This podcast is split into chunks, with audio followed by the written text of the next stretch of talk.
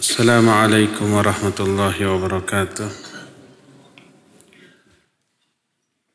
إن الحمد لله نحمده ونستعينه ونستغفره ونعوذ بالله من شرور أنفسنا وسيئات أعمالنا. من يهده الله فلا مضل له ومن يضلل فلا هادي له. وأشهد أن لا إله إلا الله وحده لا شريك له وأشهد أن محمدا عبده ورسوله. يا أيها الذين آمنوا اتقوا الله حق تقاته ولا تموتن إلا وأنتم مسلمون. أما بعد فإن أصدق الحديث كتاب الله. وخير الهدي هدي محمد صلى الله عليه وآله وسلم وشر الأمور محدثاتها وكل محدثة بدعة وكل بدعة ضلالة وكل ضلالة في النار. Hadirin jamaah Masjid Agung Al-Ukhwah Bandung yang Allah muliakan. Para pendengar Radio Roja Cilengsi untuk Jabodetabek dan sekitarnya. Pendengar Radio Tarbiyah Sunnah Bandung, pendengar Radio Albayan Cianjur, Aris di Kebumen, uh, Suara Kolbu Jayapura, Radio 1 di Lombok, Radio Amuba di Pangkal Pinang dan Radio Hidayah di Pekanbaru. Pemirsa TV Roja di mana saja Anda berada. Alhamdulillah kembali kita berjumpa. Tema yang kita angkat kali ini adalah larangan tasyabuh dengan Yahudi alias wajib berbeda dengan Yahudi. Karena menyerupai kebiasaan suatu kaum terutama kaum yang Allah murkai. Kaum yang sejak dahulu memiliki sejarah buruk latar belakang yang hitam dari seluruh aspek yaitu orang-orang Yahudi maka mengikutinya merupakan penyimpangan yang besar. Tapi ini menyebar secara luas, melebihi dari penyebaran yang pernah teralami oleh umat-umat terdahulu. Padahal sejak awal Allah wanti-wanti wajib menjauhi seluruh jenis penyimpangan awal ayat atau surat yang Allah turunkan kepada Nabi alaihi salatu wasallam di Mekah surah Al-Muddathir ayat yang keempat menyatakan warrujaza fahjur. Dan ar-rujza. Aruzza ini semua keburukan yaitu syirik dan kufur beserta para pelakunya fahjur tinggalkan, jauhi oleh kalian. Jadi pertama kali sebelum ada perintah dan larangan apa pun, larangan yang pertama kali Allah nyatakan warrujaza fahjur. Jauhi oleh kalian syirik dan para pelakunya. Karena tidak mungkin muncul tertanam iman dalam dada bila masih tersisa syirik. Iman dan kufur adalah dua lawan musuh bebuyutan. Tauhid dan syirik dua hal yang saling bertolak belakang. Bila satu ada, yang lainnya hilang.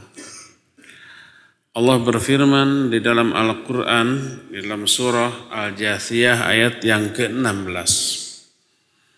Kata Allah Subhanahu wa taala, "Wa laqad atayna bani Israil al-kitaba wal hukma wan nubuwah wa razaqnahum min at-thayyibat wa faddalnahum 'anil 'alamin وآتيناهم بينات من الأمر فما اختلفوا إلا من بعد ما جاءهم العلم بغيا بينهم إن ربك يقضي بينهم يوم القيامة فيما كانوا فيه يختلفون.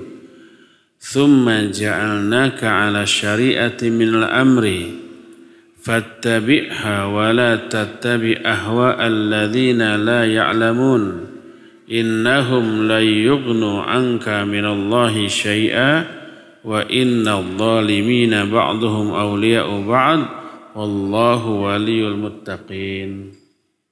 Kata Allah, sesungguhnya kami telah memberikan kepada Bani Israel tiga. Pertama kitab, kedua al-hukam, kekuasaan, hukum. Ketiga an-nubuwah, kenabian. Jadi para nabi sebelum Nabi Muhammad SAW itu semuanya turunan Bani Israel. Sejak zaman Nabi Yakub, kemudian ke bawahnya Yusuf, Ayub, Shu'aib, Harun, Musa, Ilyasa, Zulkifli, Dawud, Sulaiman, Ilyas, Yunus, Zakaria, Yahya, Isa. Itu semua Bani Israel. Allah jadikan nubuah bagi mereka. Adapun Nabi terakhir yaitu Nabi Muhammad SAW bukan dari turunan Bani Israel. Tapi masih satu turunan dari Nabi Ibrahim. Nabi Ibrahim punya dua anak, siapa aja? Ishak dan Ismail.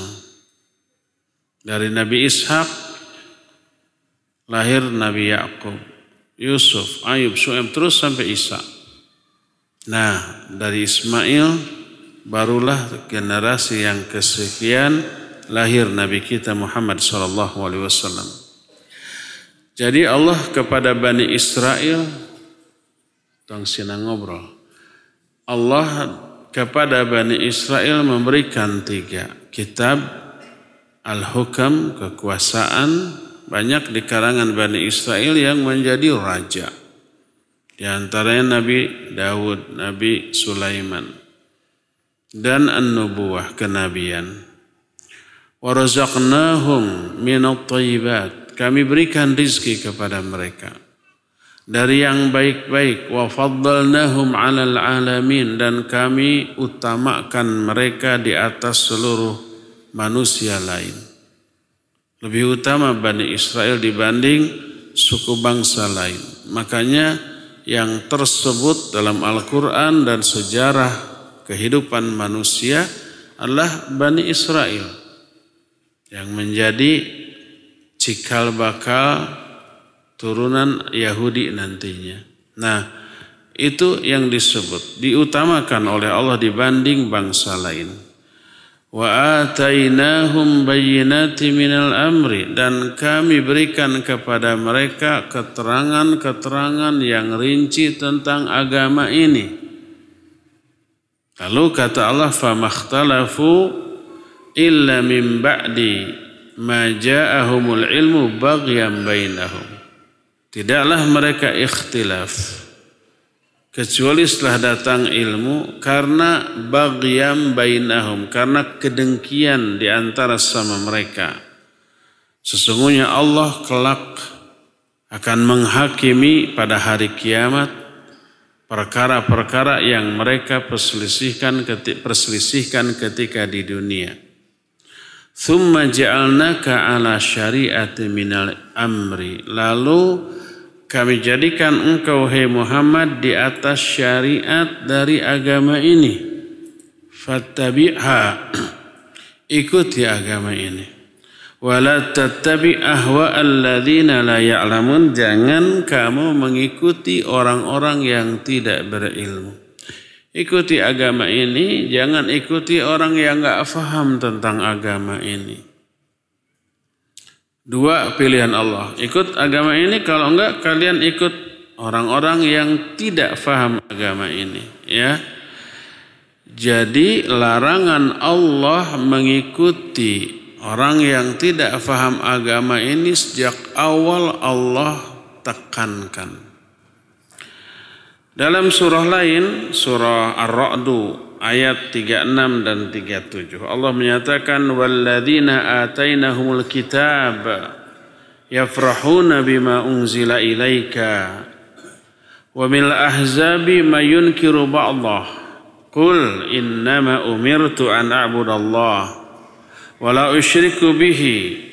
Ilaiha ad'u wa ilaihi ma'ab wa kadzalika anzalnahu hukman arabiyyan ولئن اتبعت أهواءهم بعد ما جاءك من العلم ما لك من الله من ولي ولا واق dan orang-orang yang telah kami berikan kitab mereka bangga dengan apa yang Allah turunkan orang mumin wajib bangga dengan isi Al-Quran yang Allah turunkan kepada mereka dan di antara sebagian orang ada yang mengingkari sebagian dari isi kitab ini. Ada. Katakan oleh Muhammad hanyalah aku diutus untuk menyembah Allah dan tidak menyekutukan Allah dengan sesuatu pun. Hanya kepada dia aku menyeru dan hanya kepada dia tempat kembali. Demikian juga kami turunkan hukum dalam bahasa Arab kalau kamu mengikuti hawa nafsu mereka setelah datang kepada kamu ilmu, kamu nggak dapat pelindung dan kamu tak dapat penolong. Setelah turun Al-Quran, turun syariat Islam, kamu lebih mengikuti hawa nafsu kebanyakan manusia. Allah berlepas diri. Akan melindungi kamu, tidak akan menjaga kamu, memelihara kamu. Jadi dua ayat tadi dan banyak lagi ayat-ayat yang lainnya memerintahkan untuk mengikuti syariat ini dan menjauhi semua yang bisa eh, yang bersumber dari orang-orang kafir dan bisa menyeret kepada kekafiran termasuk larangan menyerupai ciri khas dan amalan mereka, ucapan mereka, hawa nafsu mereka. Oleh karena itulah Nabi Shallallahu Alaihi Wasallam dahulu ketika melihat orang Yahudi memiliki satu kebiasaan, langsung Nabi SAW melakukan kebiasaan yang berbeda dengan kebiasaan Yahudi. Diterangkan di dalam salah satu riwayat Nabi Ali Shallallahu Wasallam dahulu enam bulan sholat dengan menghadap kiblatnya orang-orang Yahudi yaitu di Baitul Maqdis ke masjid apa? Masjidil Aqsa. Beliau ingin kiblat itu pindahnya ke Ka'bah di Mekah. Tapi karena urusan ibadah bukan wewenang beliau, beliau nggak berani apa-apa sampai turun perintah Allah Azza wa Jalla untuk apa? Untuk menghadap ke kiblat ke Ka'bah ketika sholat. Maka Nabi pun memerintahkan semua sahabat merubah arah kiblat mereka yang tadinya sholat menghadap Baitul Maqdis, menghadap uh, Masjid Aqsa di Baitul Maqdis berubah ke Masjidil Haram di Mekah murkalah orang-orang Yahudi. Sampai mereka berkata, ma wallahum an qiblatihim allati kanu 'alaiha. Jadi ini dalam surah Al-Baqarah ayat 142, ya. Nabi Shallallahu alaihi wa, alihi wasallam dahulu ketika mau mengajak kaum muslimin untuk sholat di Madinah beliau belum mengetahui atau belum memperoleh wahyu dari Allah bagaimana cara memanggil kaum muslimin untuk sholat. Lalu ada yang usul insab royah indah khuduri sholat. Fa'idha ra'auha adhana ba'dhum ba'dha. Udah kita tegakkan saja bendera setiap kali datang waktu sholat. Ketika orang-orang melihat bendera nanti bisa saling memberitahu tentang datangnya waktu sholat. Falam yujibhu dhalik. Usulan ini tidak diterima oleh Nabi Shallallahu Alaihi Wasallam. Muncul usulan, bagaimana kalau ditiup saja trompet, Tweet gitu ya, itu menandakan datangnya waktu sholat. Apa kata Nabi SAW? Huwa min amril Yahud. Enggak, itu urusan orang Yahudi. Itu perbuatan orang Yahudi. Enggak. Fadzukira lahun naqus. Ada lagi yang mengusulkan lonceng saja sudah kita takol. Apa kata Nabi SAW? Huwa min amrin nasara. Itu termasuk kebiasaan Nasrani. Jadi ada tiga usulan. Usulan yang pertama tidak mengikuti kebiasaan agama apa pun, hanya bendera saja ditancapkan, tidak diterima. Usulan kedua, trompet aja, enggak. Itu kebiasaan Yahudi, enggak boleh kita meniru dan mengikuti mereka.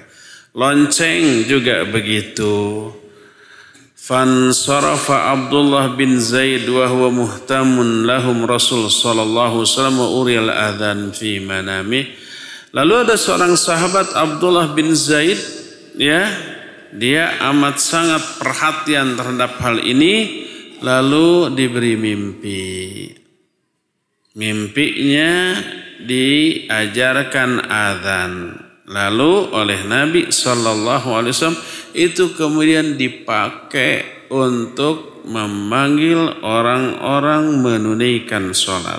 Nah, di sini diriwayatkan oleh Imam Abu Dawud dalam kitab sunannya dan hadis ini disahihkan oleh Syekh Al-Albani rahimahullahu taala. Lihat Nabi SAW tidak mau dalam hal ibadah atau dalam hal lainnya mengikuti orang-orang Yahudi dan Nasrani dalam hal memanggil sholat. Diusulkanlah trompet, ditolak. Diusulkanlah lonceng, ditolak. Karena itu adalah kebiasaan orang-orang kafir. Dari sini tersirat sikap beliau yang tegas tidak mau tasyabuh dengan orang-orang kafir. Termasuk dalam hal waktu ibadah. Tahu nggak ikhwan? Salah satu waktu yang terlarang untuk sholat. Kapan waktu yang terlarang untuk sholat? Ketika matahari terbit atau terbenam. Nggak boleh kita sholat di sana. Salah satunya adalah karena itu kebiasaan orang kafir. Sampai diterangkan dalam salah satu hadis yang sahih diriwayatkan oleh Imam Muslim terdapat dalam kitab Sahih Muslim. Berkata Nabi alaihi salatu wassalam, "Fa innaha tatla'u hina tatla'u baina qarnai syaitan wa hina idzin yasjudu lahal kuffar." Karena saat itu ketika matahari akan tenggelam, akan terbenam, dilarang kita sholat karena saat itu ya saat ketika matahari berada di antara dua tanduk setan dan ketika itu sujudlah orang-orang kafir kepada setan. Kita tidak meniatkan sujud kepada setan ketika sholat di waktu itu ya. Niatnya sujudnya kepada siapa? Kepada Allah. Tapi karena waktunya bersamaan dengan waktu sujudnya orang kafir, terlarang. Makanya nanti di bagian akhir akan diterangkan larangan tasyabuh ini tidak berkaitan dengan niat. Apakah niatnya menyerupai orang kafir atau tidak? Enggak, enggak apa namanya? Enggak karena itu larangannya, tapi Zohir dari perbuatan itu sudah menyerupai orang kafir sudah terlarang baik dengan niat ataupun tidak dengan niat. Termasuk Nabi alaih salatu wassalam melarang seseorang duduk dengan bersandar di tangannya yang kiri. Kayak itu tuh. Ada contoh yang jelas ya. Jadi ketika duduk nggak boleh bersandar dengan satu tangan kiri saja. Syaikhul Utsaimin menyatakan larangannya hanya demikian. Adapun bersandar ke tangan kanan boleh atau bersandar dengan kedua tangan ke belakang tidak ada larangan karena ini urusan duniawi di luar masalah ibadah. Kalau masalah ibadah hukum asalnya apa? Eh, kalau masalah dunia hukum asalnya apa? Boleh. Kecuali kalau ada yang kalau ada larangan baru terlarang. Ini cara duduk urusan ibadah apa urusan dunia? Urusan dunia. Bagaimanapun caranya boleh. Kecuali kalau ada cara yang dilarang. Salah satunya adalah ketika duduk bersandar ke tangan kiri. Dilarang oleh Nabi SAW. Apa alasannya beliau menyatakan indah salatul Yahud itu salatnya orang-orang Yahudi. Jadi tidak boleh bertasyabuh termasuk disunahkan bagi kita ketika sholat bila tidak madarat ya. Bila tidak madarat, kalau madarat jangan memakai sendal ketika sholat dan memakai sepatu itu termasuk minas sunanil mahjurah. Termasuk sunnah yang sudah di, ditinggalkan. Lakukan sholat pakai sendal, pakai sepatu. Dengan catatan tidak menimbulkan madarat. Kalau menimbulkan madarat ya jangan. Contohnya umpah sholat di masjid yang pakai karpet. Musim hujan. Di rumah kita pakai sandal, pakai sepatu, masuk ke masjid dalam keadaan jeblok, kotor. Madarat apa tidak?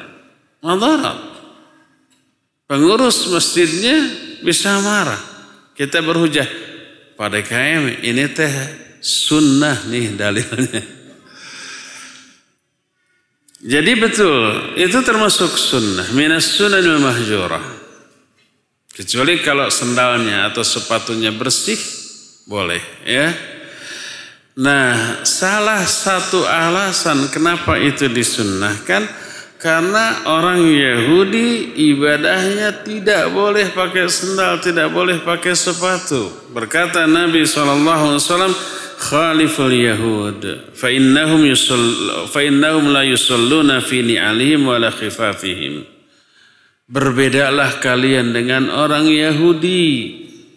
Karena sungguhnya mereka tidak mau tidak sholat dengan memakai sendal ataupun memakai sepatu. Enggak. Hadis tersebut diriwayatkan oleh Imam Abu Daud dalam kitab sunannya juga oleh Imam Al-Hakim dalam kitab Al-Mustadraknya lalu Al-Hakim mensahihkan hadis ini Imam Az-Zahabi menyepakati pensahihan Al-Hakim terhadap hadis ini dan Syekh Al-Albani rahmatullahi alaih pun menyatakan hadis ini sahih. Ya. Termasuk salah satu yang ditekankan dalam ibadah lain, ibadah saum. Nabi alaihi salatu menekankan kita untuk sahur terlebih dahulu. Walaupun hanya dengan seteguk air, karena banyak keutamaan. Allah dan para malaikatnya bersalawat. Bersabda Rasul alaihi salatu wassalam, Inna Allah wa malaikatahu yusalluna alal mutasahhirin. Sesungguhnya Allah dan para malaikatnya bersolawat kepada orang yang makan sahur. Sudah kita terangkan hari Selasa dua pekan lalu ya. Tentang golongan manusia yang diapakan malaikat.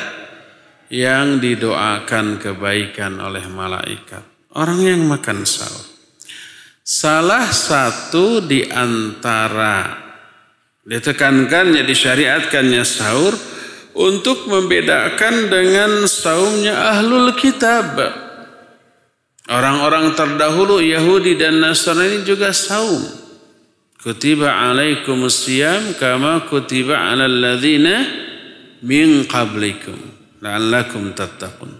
Diwajibkan bagi kalian saum sebagaimana telah diwajibkan pula atas orang-orang sebelum kalian Yahudi dan Nasrani agar kalian bertakwa. Walaupun cara saumnya berbeda.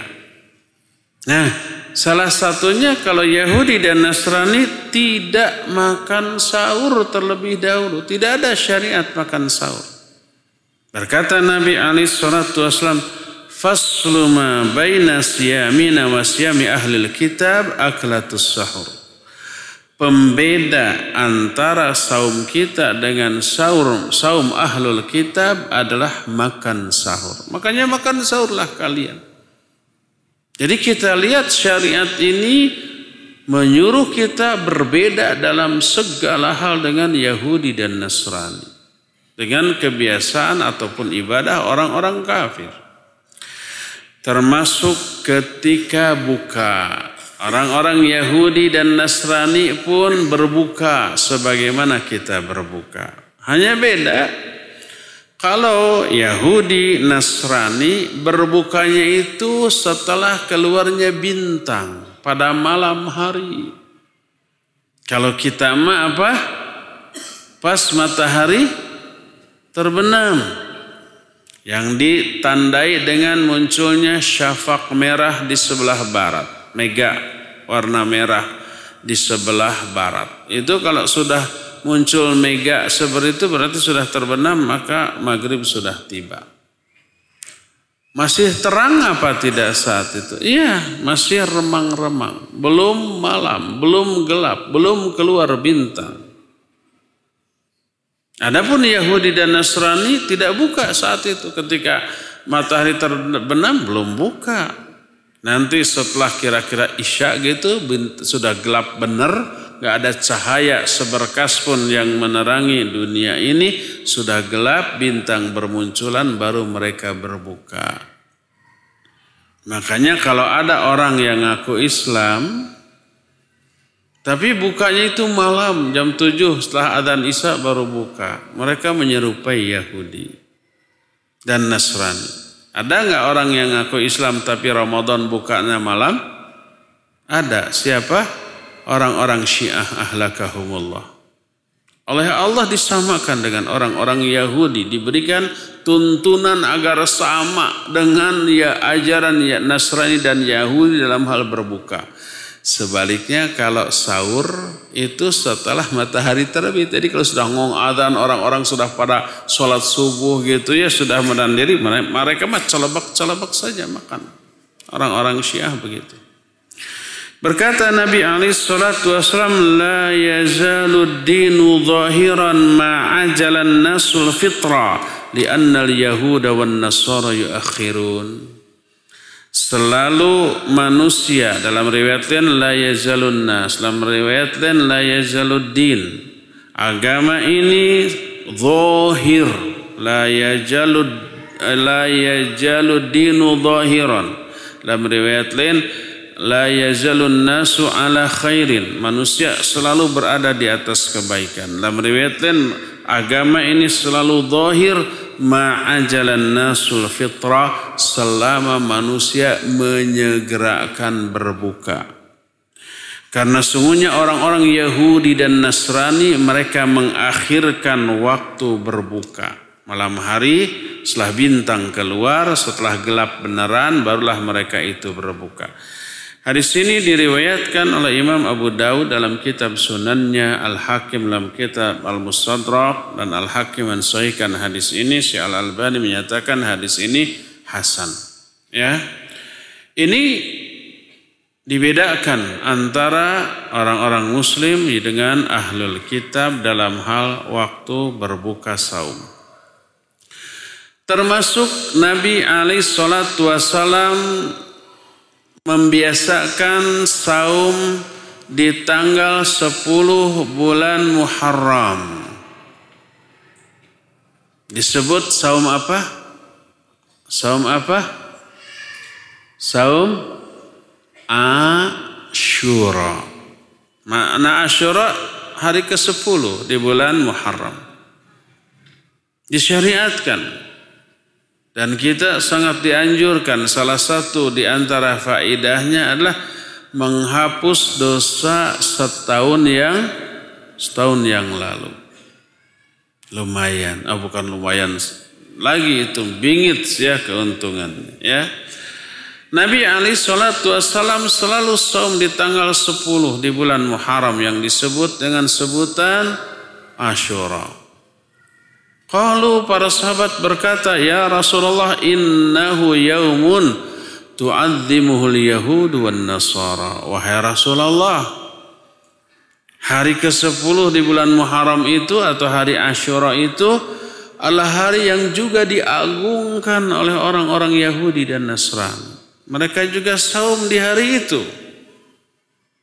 Mendengar itu Nabi Ali Shallallahu Wasallam bersabda, "Lain ishtu ilal qabil la asumannat tasi." Kalau begitu, kalau aku masih hidup sampai setahun yang akan datang, maka aku akan saum sejak hari ke-10 eh, ke-9-nya. Atasi. Ada yang tahu nggak hari ke-9 kalau hari ke-10 Asyura, kalau hari ke-9 disebut apa? Apa? Tasu'a. Taswa itu yang ke-9, Ashura yang ke-10. Maka inilah yang kemudian disebut dengan sebutan uh, termasuk juga ke dalam sunnah bagi kita saum di bulan Muharram sejak tanggal berapa? Tanggal 9. Dua hari sembilannya dan juga yang ke sepuluhnya ya. Syariatkan kita berarti masuk bulan Muharram di bulan kapan? September mungkin atau Agustus ya. 22 Agustus kan Idul Adha ya. Mungkin uh, September Muharram ya nanti Saum di tanggal 9-nya lalu tanggal 10-nya. Hadis tersebut sahih diriwayatkan oleh Imam Muslim.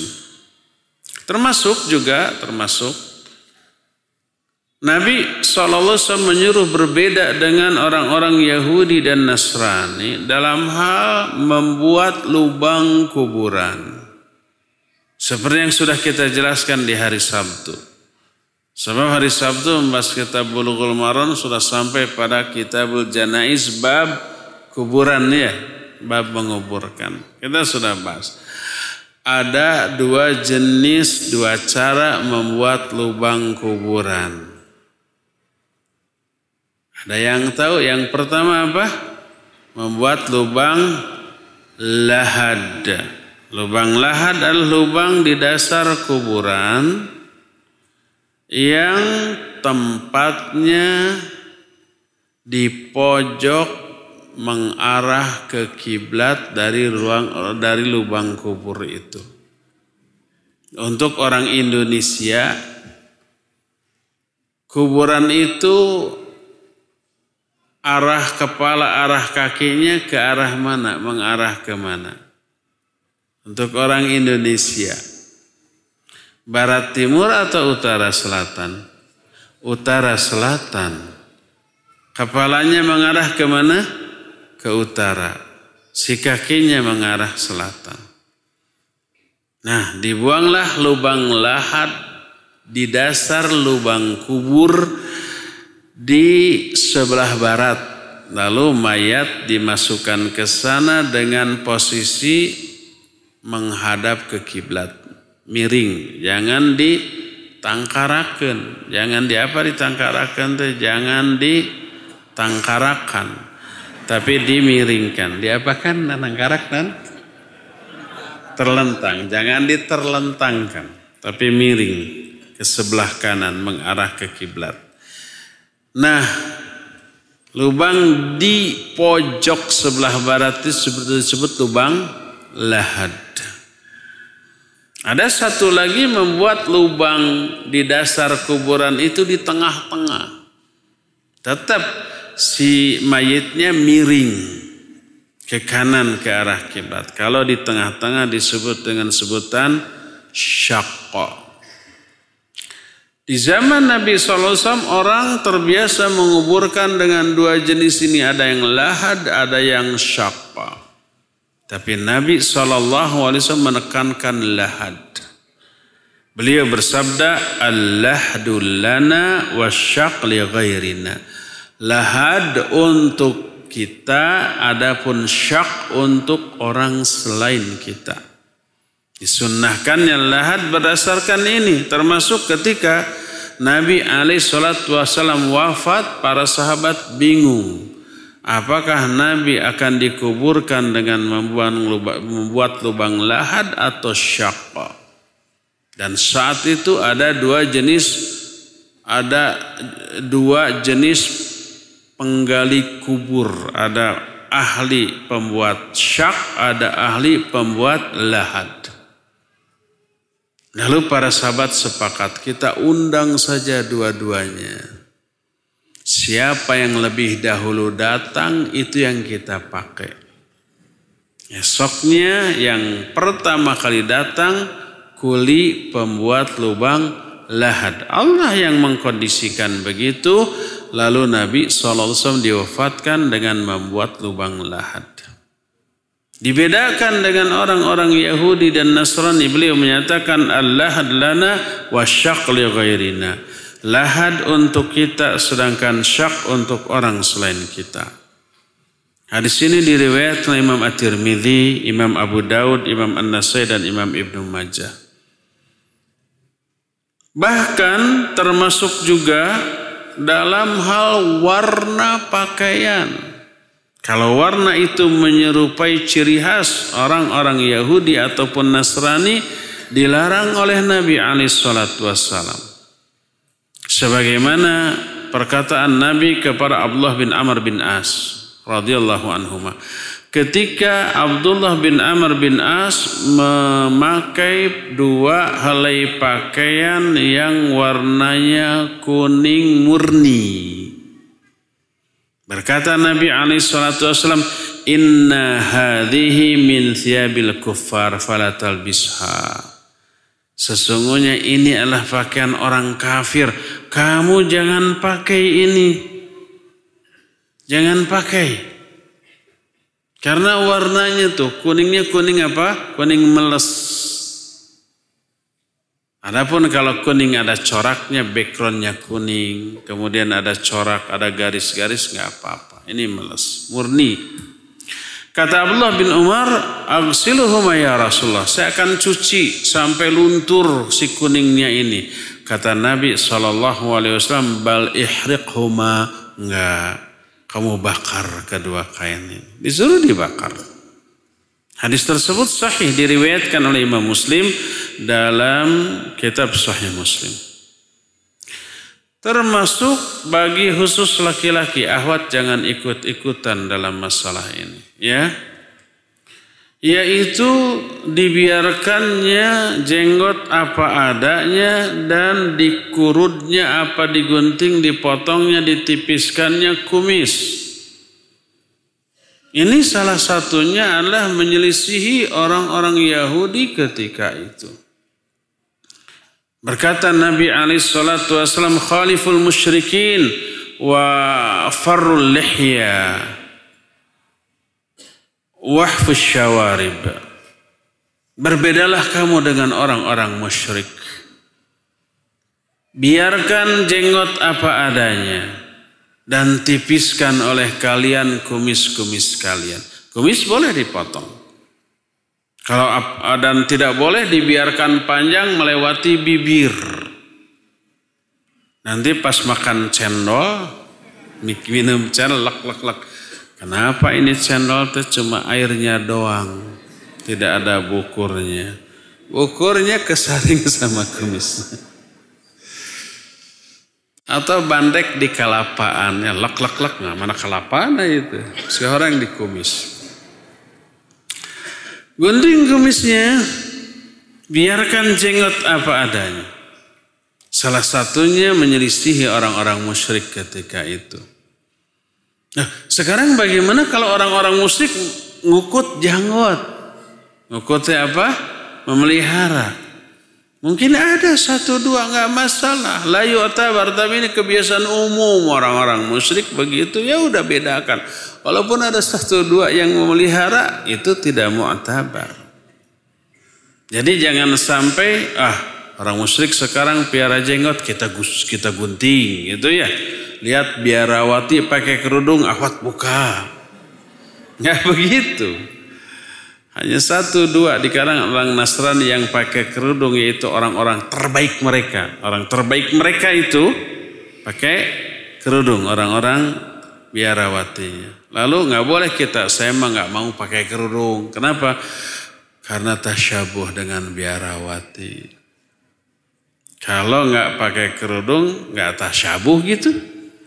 Tasyabuhnya dengan manusia terjelek di kalangan mereka.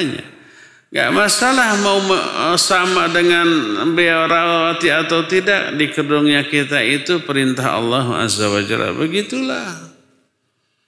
Gak masalah orang Yahudi dan Nasri sekarang pakai jenggot atau tidak. Karena Nabi SAW merintahkan begitu gak masalah. Pakai saja. Nah termasuk, termasuk. Kalau di antara kita ada yang sudah sangat dewasa. Saya tidak mengatakan tua. Ada yang berubah dari rambut jenggotnya tidak ada. Apanya yang berubah? Warnanya menjadi memutih. Orang-orang Yahudi dan Nasrani juga begitu, memutih mereka kalau sudah tua.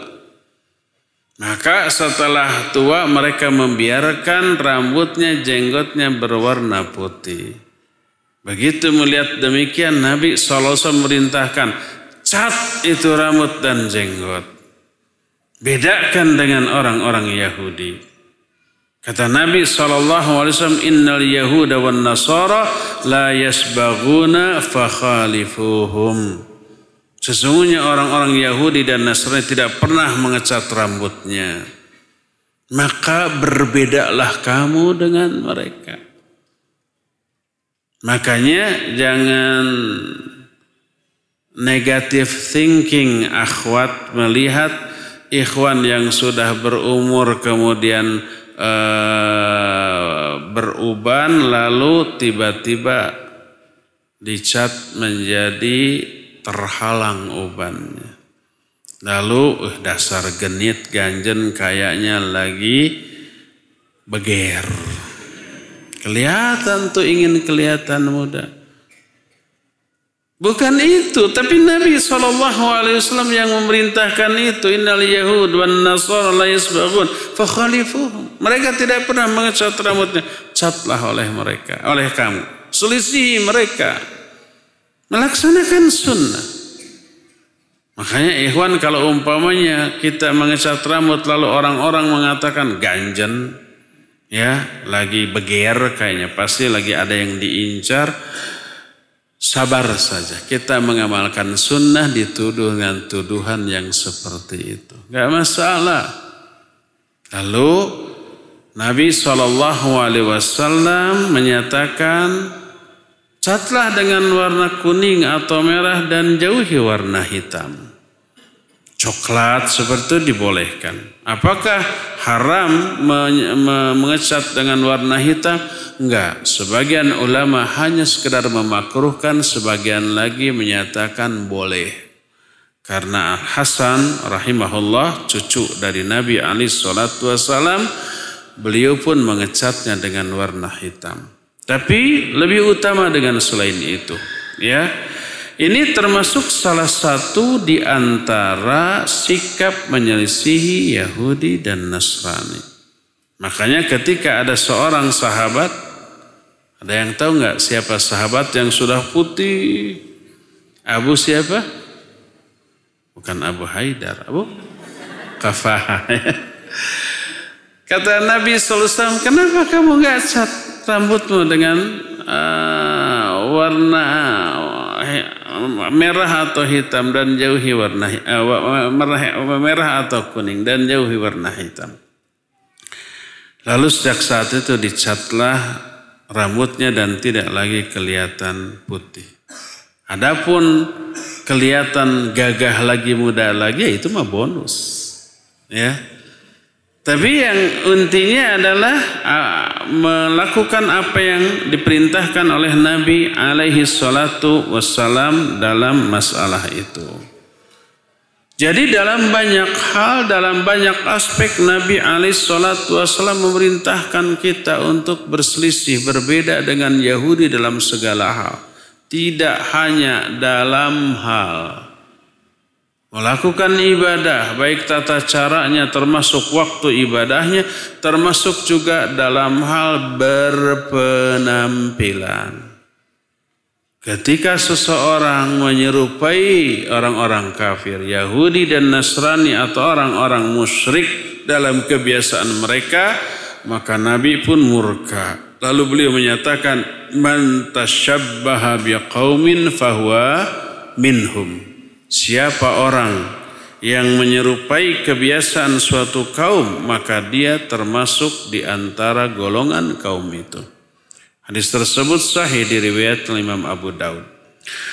Berkata Imam As-Sun'ani rahimahullahu taala ketika menerangkan hadis ini, kata beliau, "Al-haditsu dalun ala anna man tashabbaha bil fusaq kana minhum."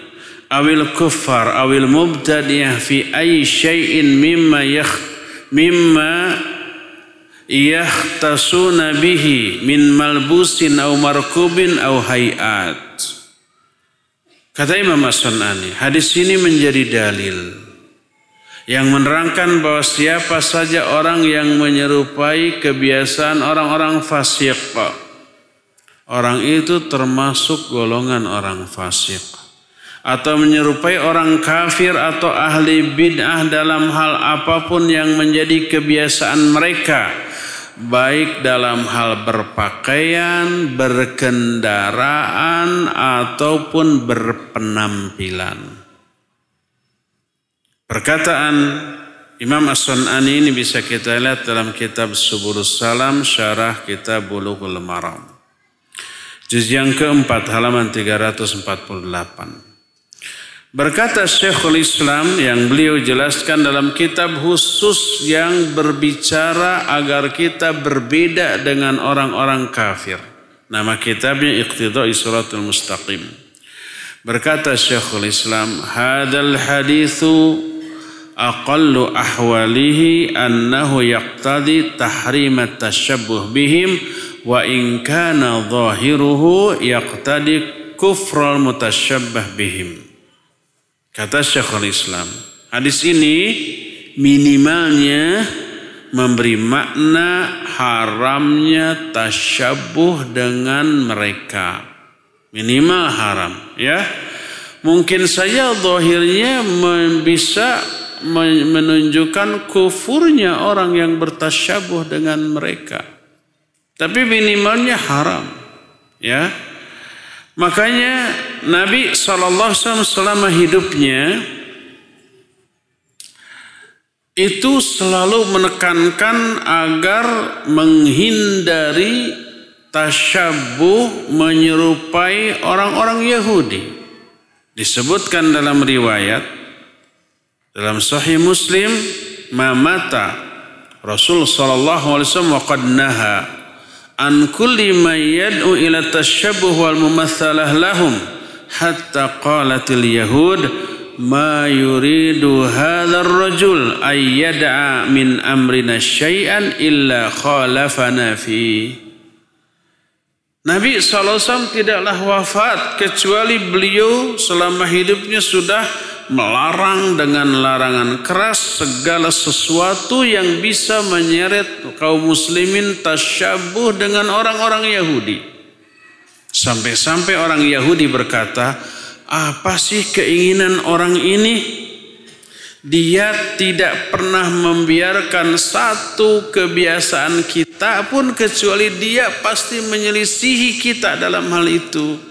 Apa yang menjadi kebiasaan kita, kata orang Yahudi, itu selalu diselisihi oleh Nabi SAW. Beliau memerintahkan kepada umatnya untuk berbeda dengan kebiasaan orang-orang Yahudi seperti itu. Berdasarkan hal itulah maka Para sahabat sudah terdidik di atas prinsip seperti itu. Makanya ungkapan dan sikap para sahabat dalam hal ini begini begitu keras. Sebagaimana Umar ibn Khattab radhiyallahu an dan para imam setelahnya ketika menerangkan al asyurut wal masyrut ala ahli dhimmah minan nasara. Ketika mereka itu menampung mengakomodasi ahlu zimmah. Orang Yahudi, orang Nasrani hidup di lingkungan kaum muslimin di bawah naungan dan perlindungan pemerintah Islam. Ada syarat. Apa syaratnya itu? Wa annul zima ziyana hainama haithuma kunna wa alla natashabbah bil muslimin fil lafsin fi lafsi qalansuah wala imama wala na'laini wala farqa sya'ar wala fi marakibihim wala natakallamu bikalamihim wala nukinna bikunyah bikunahum kata Amirul Mukminin Umar bin Khattab radhiyallahu anhu kita harus iltizam kepada pakaian kita di mana saja kita berada. Dan disyaratkan bahwa orang-orang Yahudi dan Nasrani tidak bertasyabuh, tidak menyerupai kaum muslimin dalam memakai kolan suah ataupun imamah. Kolan suah itu ini, uh, topi, uh, peci ataupun imamah. Imamah itu apa bahasa kitanya? Sorban. Orang Yahudi, Nasrani tidak boleh memakai kopeh ataupun sorban. Nanti di, disangka kaum muslimin assalamualaikum kan begitu ya. Nah, juga dalam hal memakai sendal harus berbeda. Juga dalam berkendaraan dan tidak berbicara dengan bahasa mereka, tidak berkunyah dengan kunyah mereka dan banyak lagi perkara-perkara yang lainnya. Termasuk ketika Umar bin Abdul Aziz radhiyallahu anhu menjadi khalifah. Beliau mengirim surat kepada gubernur di provinsi-provinsi yang menjadi bawahannya di antaranya Ma'mar. Banyak provinsi yang dahulunya daerah itu beragama Nasrani, Yahudi atau agama lain, ada yang masuk Islam, ada juga yang kekeh tetap dengan agama mereka. Enggak masalah. Kita tidak boleh memaksa. Memaksa mereka masuk Islam terlarang. La ikraha fid din qad tabayyana ar-rusydu minal ghayb. Biarkan tapi ada tapinya mereka di bawah aturan kaum muslimin. Nah, maka mereka dibiarkan berpenampilan sesuai dengan keyakinan mereka. Berkata Umar bin Abdul Aziz menulis surat kepada Ma'mar yang menjadi gubernur Animna min qibalika fala yalbas nasraniya quba'a wala thawba khuz وقد ذكر لي أن كثيرا من قبلك من النصارى قد أرجعوا لبس الأمائم وتركوا لبس المناطق على أوساطهم Kata Umar, larang keluargamu ya, jangan mereka me, me, apa, memakai pakaian Nasrani ataupun perhiasan mereka. Dilarang. Walaupun orang-orang Nasrani saat itu berpenampilan seperti kebiasaan mereka. Mereka mayoritas. Kita minoritas, tetapi kita berkuasa saat itu dan adil dan seret aman. Jangan sampai keluarga kaum muslimin meniru cara berpakaian mereka. Lalu kata Umar bin Abdul Aziz telah diterangkan, disampaikan, diberitakan kepadaku Sesungguhnya kebanyakan dari kabilahmu itu dari Nasrani mereka sudah kembali memakai imamah-imamah dan meninggalkan pakaian-pakaian mereka. Orang Nasrani sendiri sekarang sudah mulai memakai imamah gitu kan? Nah, sedangkan kaum musliminnya malah apa? Malah memakai pakaian gaya Nasrani. Terbalik, maka tidak boleh. Biar tetapkan mereka dengan pakaian mereka dan kita dengan pakaian kita. Berkata Syekhul Islam ketika menerangkan masalah ini. Hadis syurut minha ma maqsuduhu at-tamyiz. Anil muslimina fi syuri wal libas wal asma wal kalam wa nahwiha liyatamayyazal muslimu minal kafir wa la yashbah. Wa la yashbahu ahaduhum al akhar fi dhahir. Wa dhalika yaqtadi ijma'al muslimina ala tamayyuz al kufar zahiran wa tarkut tashabbuhi bihim. Syarat yang ditetapkan oleh Umar bin Abdul Aziz ya maksudnya adalah untuk membedakan kaum muslimin dalam hal syiar berpakaian nama dan juga bahasa. Agar bisa terbedakan mana muslim, mana kafir. Tidak menyerupai antara yang satu dengan yang lain dalam hal penampilan dohir. Dan ini menunjukkan adanya ijma kaum muslimin untuk membedakan diri dari orang kafir secara zahir dan tidak menyerupai mereka dalam hal tersebut. Dalam hal penampilan harus berbeda dengan orang-orang kafir. Sehingga siapa pun, di mana pun, sedang apa pun orang melihat kita, penampilan fisik kita sekilas mereka yakin, oh ini muslim. Dalam hal berpakaian, dalam hal berpenampilan, terlebih dalam hal akhlak ya. Umar bin Khattab radhiyallahu an menulis surat kepada kaum muslimin yang hidup di negeri Farsi, Iran kalau sekarang itu ya. Salah satu isi suratnya adalah iyyakum wattana'um wa ahla syirki. Jauhi oleh kalian berlezat-lezat, bersenang-senang dengan menggunakan perhiasan dan pakaian orang-orang musyrik. Karena orang-orang Parsi mereka agamanya apa? Majusi, menyembah apa? Menyembah api. Mereka tergolong orang-orang musyrik karena menyembah api. Mereka memiliki kebiasaan adat, maka Umar bin Khattab radhiyallahu an melarang mereka mengikuti kebiasaan perhiasan dan pakaian orang-orang asli dari Parsi. Ya, berdasarkan hal itulah secara umum kita terlarang bertasyabuh dengan Yahudi, Nasrani atau orang-orang kafir. Pengajian kita ini dikhususkan untuk akhwat. Lalu apa hubungannya tasyabuh dengan orang kafir dengan akhwat? Nah, ini termasuk penampilan akhwat dalam hal berpakaian wajib menjauhi menyerupai orang-orang Yahudi dan Nasrani.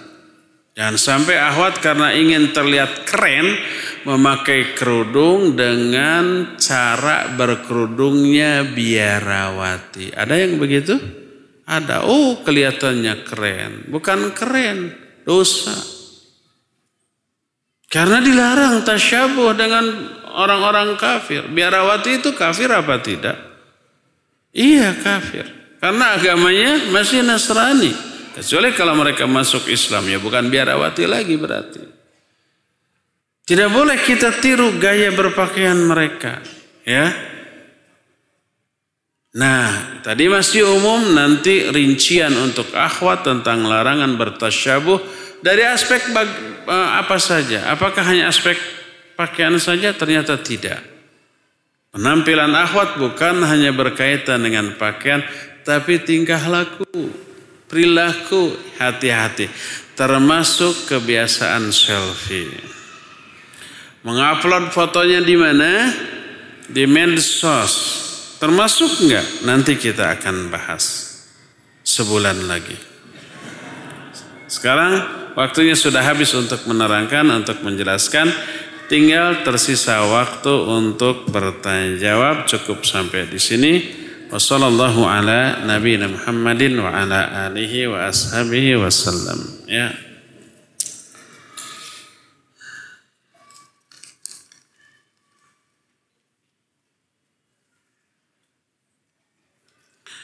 Maaf, maaf, afwan di luar tema. Boleh nggak ikut asuransi pendidikan? Asuransi apa pun di dalamnya minimal terkandung tiga poin yang terlarang. Pertama adanya uang hangus. Kalau umpamanya kita sudah store, store, store, tapi kemudian tidak ada klaim. Tidak ada kejadian apa-apa. Hangus enggak? Hangus. Sekarang kalau pendidikan hangus tidak? Tidak. Tapi ada unsur bunganya enggak? Ada unsur bunganya. Maka terlarang. Tidak boleh ya.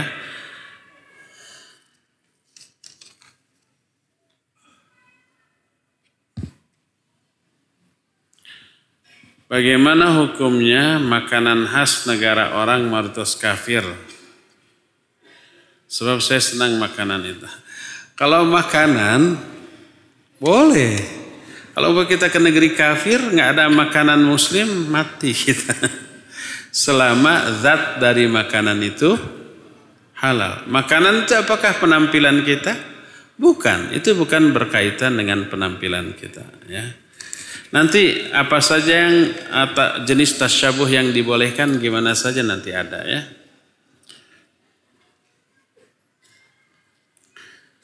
Ustaz, Ana mahasiswa tingkat akhir. Ana akan meminang akhwat insya Allah seorang mu'allaf. Akhwat tersebut hanya memiliki keluarga yang muslim paman dari ibu dan sisa seluruh keluarganya kafir. Yang Ana tanyakan, apakah bisa pamannya tersebut jadi wali nikah? Lalu Ana harus menjumpai siapa untuk minta izin menikahinya karena ortunya kafir. Tetap izin orang tuanya. Orang tuanya kalau tidak merestui kita nggak bisa. Nanti secara hukum uh, positif bisa dituntut mungkin. Juga pamannya yang muslim boleh menjadi wali ya. Kalau enggak susah secara teknis nanti hakim menjadi wali bagi wanita tersebut. Ustaz. Ya. Bismillah, Assalamualaikum Ustaz. Alhamdulillah kami berusaha melaksanakan sunnah Rasulullah SAW untuk satu ini. Alhamdulillah jenggot suami sangat lebat. Namun saya sebagai istrinya bingung untuk melaksanakan sunnah ini. Harus mewarnai jenggotnya. Usia sudah lanjut tapi tidak mau juga tasyabuh ke orang-orang Yahudi. Bagaimana jalan keluarnya agar tidak menjadi dosa? Jazakumullahu khairan. Bingungnya susah mencatnya gitu. Gampang, belajar aja jadi gampang. Tanya ke orang yang sudah dicat. Mengecat rambut atau jenggot itu urusannya bukan lebat atau tidaknya. Sebab sama aja baik lebat atau tidak caranya sama. Kalau lebat paling lebih banyak catnya ya. Kalau cuma selembar ya cukup seoles juga beres. Jangan sampai ada ikhwan. Saya sudah berkali-kali usah dicat. Kayaknya kurang vitamin anunya, jenggotnya gitu ya. Tetap aja putih. Saya lihat gimana caranya. Ternyata terlalu cair. dioles-oles ya iya nggak akan berubah. Nyalahkan vitamin. Padahal yang salah apa? Teknis dia ya cara belajar ya. Ada petunjuk nanti di setiap obat uh, cat tersebut bagaimana cara yang efektif ya. Saya yakin bisa.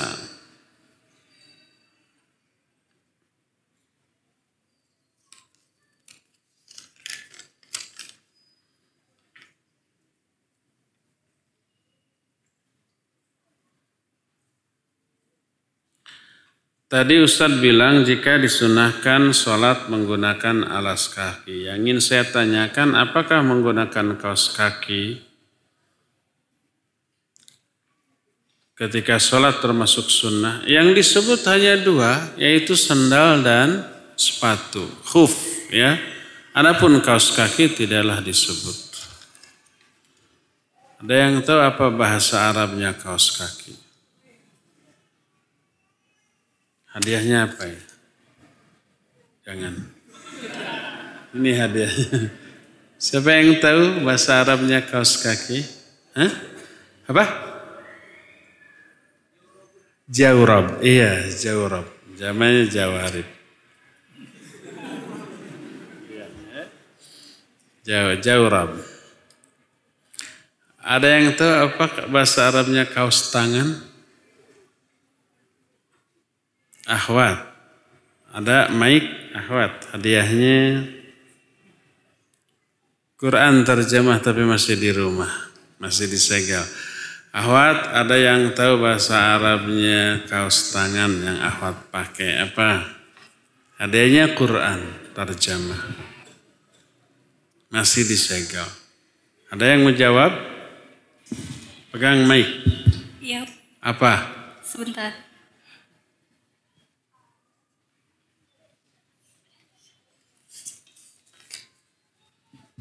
Katanya sebentar tapi lama.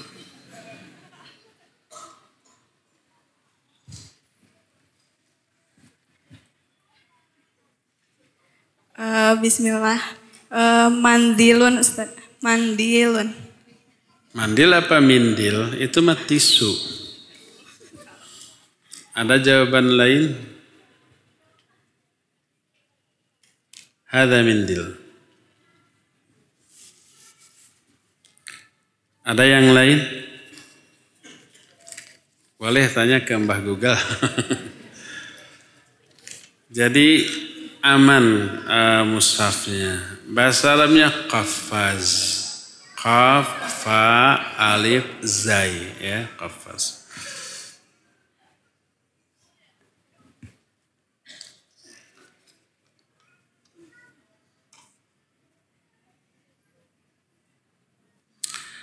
Ustaz, saya pernah mendengar tentang larangan safar ke negara kafir tanpa ada keperluan. Bagaimana ciri negara kafir? Ciri negara kafir. Biasanya ditanya bagaimana ciri negara Islam. Ya. Negara kafir ya negara yang uh, seluruh penyelenggara negaranya atau mayoritasnya kafir. Hukum yang ditegakkannya juga kafir. Tidak ada apa namanya aturan Islam yang diberlakukan di sana dari aspek pidana ataupun perdata ataupun politik seperti itu. Adapun kalau negara kafir umpamanya menekankan disiplin, kebersihan, saling menghormati dan itu ajaran Islam, bukan aspek itunya yang dimaksud ya. Bukan aspek itunya. Bisa nggak disebutkan satu ajar negara kafir? Ya, Amerika. Bukan sekedar kafir tapi anti-Islam. Ustaz saya ingin bertanya dalam Islam akikah itu hukumnya apa dan bila dianjurkan untuk dilaksanakan waktu yang bagusnya kapan? Akikah hukumnya sunnah. Bagi yang mampu Kapan dilak, uh, akikah adalah menyembelih kambing karena kelahiran seorang anak. Dua ekor kambing bila anaknya laki-laki dan satu bila anaknya perempuan. Kalau kembar dua berarti empat kambing. Kapan dilaksanakannya? Yang paling bagus hari ketujuh. Hadis sahih riwayat Imam Muslim menyatakan kullu gulamin rahinatun bi aqiqatihi tudbahu lisabihi wa yusamma fi wa yuhlaqu ra'suh. Setiap bayi yang lahir masih tergadai oleh akikahnya. Akikahnya disembelih hari ketujuh. Diberi nama dan dicukur rambutnya. Ya, itu waktu yang terbaik untuk menunaikan akikah.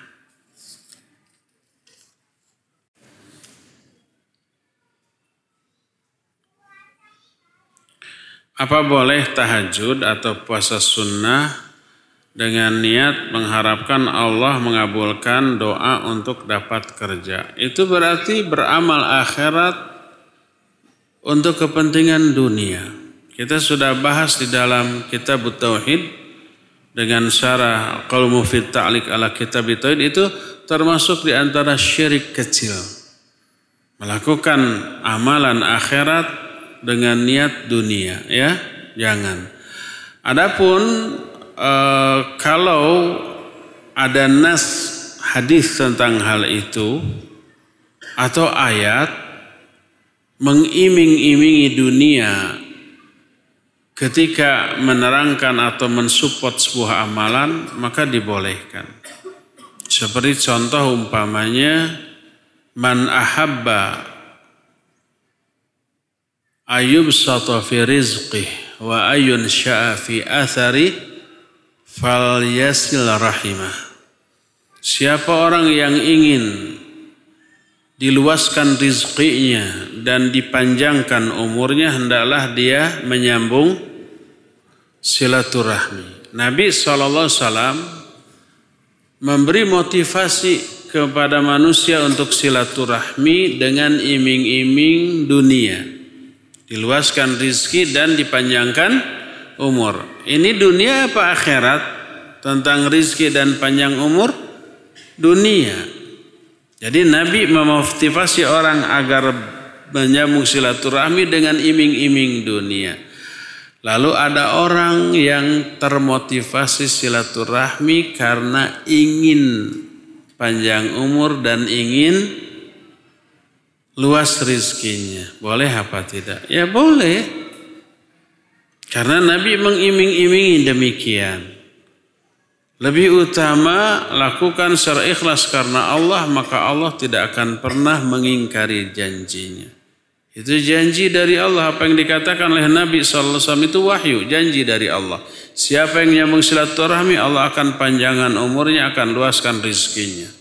Pasti janji Allah itu akan ditunaikan. Lalu kita demikian maka dibolehkan. Adapun tahajud tidak ada ayat ataupun hadis yang menjelaskan siapa yang rajin tahajud akan dimudahkan semua urusannya. Siapa yang rajin Senin Kamis akan segera memperoleh kerja. Ada enggak? Tidak ada. Maka jangan niatkan tahajud dan Senin Kamis untuk itu ya. Wallahu alam bisawab.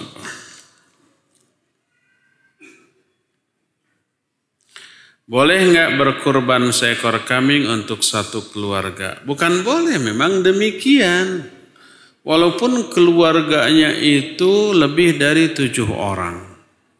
Satu kepala keluarga punya empat istri, anaknya dua puluh. Lalu menyembeli seekor kambing hada min ahlil baiti. Ya boleh. Dengan catatan keempat istri dan kedua puluh anaknya itu belum mandiri, belum memiliki hasil penghasilan sendiri. Iya, dia menyembelih untuk satu keluarga berapa orang pun. Adapun kalau di antara anaknya ada yang sudah mampu berkurban sendiri, dia sudah punya gaji sendiri, suruh masing-masing yang demikian kurban. Istrinya umpah punya banyak uang, punya baik uangnya itu warisan, ada yang ngasih atau kerja atau dagang, dia punya uang, dia berkewajiban untuk kurban atas nama diri sendiri. Anaknya ada yang sudah bekerja, dia terkena syariat berkorban untuk diri sendiri. Adapun kalau istrinya, anaknya masih seluruhnya ditanggung oleh kepala rumah tangganya, maka satu keluarga, ya itu untuk seluruh keluarganya. Satu kambing ya.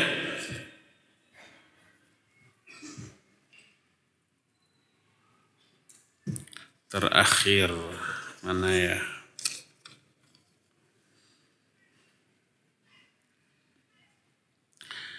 Bagaimana jika anak yang lahir sudah terlanjur dinamai atau diberi nama dengan nama yang berasal dari bahasa Ibrani? Apa lebih baik e, mengganti namanya? Tergantung apa bagus apa tidak. Seperti Ibrahim, Ismail, itu juga bukan bahasa Arab, itu bahasa Ajam, itu bahasa Ibrani. Jadi tergantung apa namanya dan maknanya baik apa bagus, eh baik apa buruk ya. Dan di sini tidak disebut namanya, apakah baik apa bagus, apa buruk.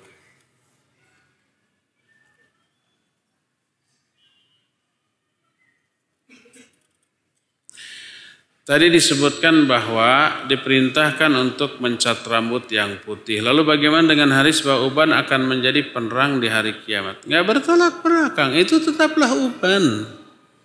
Tetaplah Uban. Asyaib nur.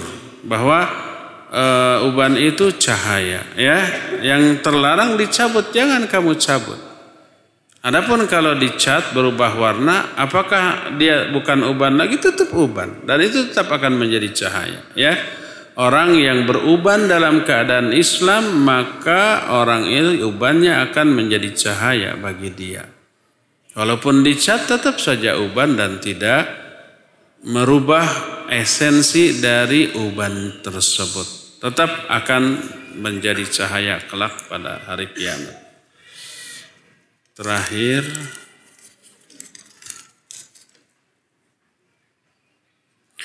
Ustadz Ana sedang sakit mohon doanya. Semoga yang bertanya atau yang menulis ini segera disembuhkan oleh Allah Azza wa insyaallah. Itulah terakhir, sudah tiga kali terakhir. Cukup sampai di sini insyaallah kita jumpa kembali hari Kamis yang akan datang. Subhanakallahum bihamdik asyhadu an la ilaha illa anta astaghfiruka wa atubu ilaik. Walhamdulillahi rabbil alamin. Wa sallallahu ala nabiyina Muhammadin wa ala alihi wa ashabihi wasallam wassalamu alaikum warahmatullahi wabarakatuh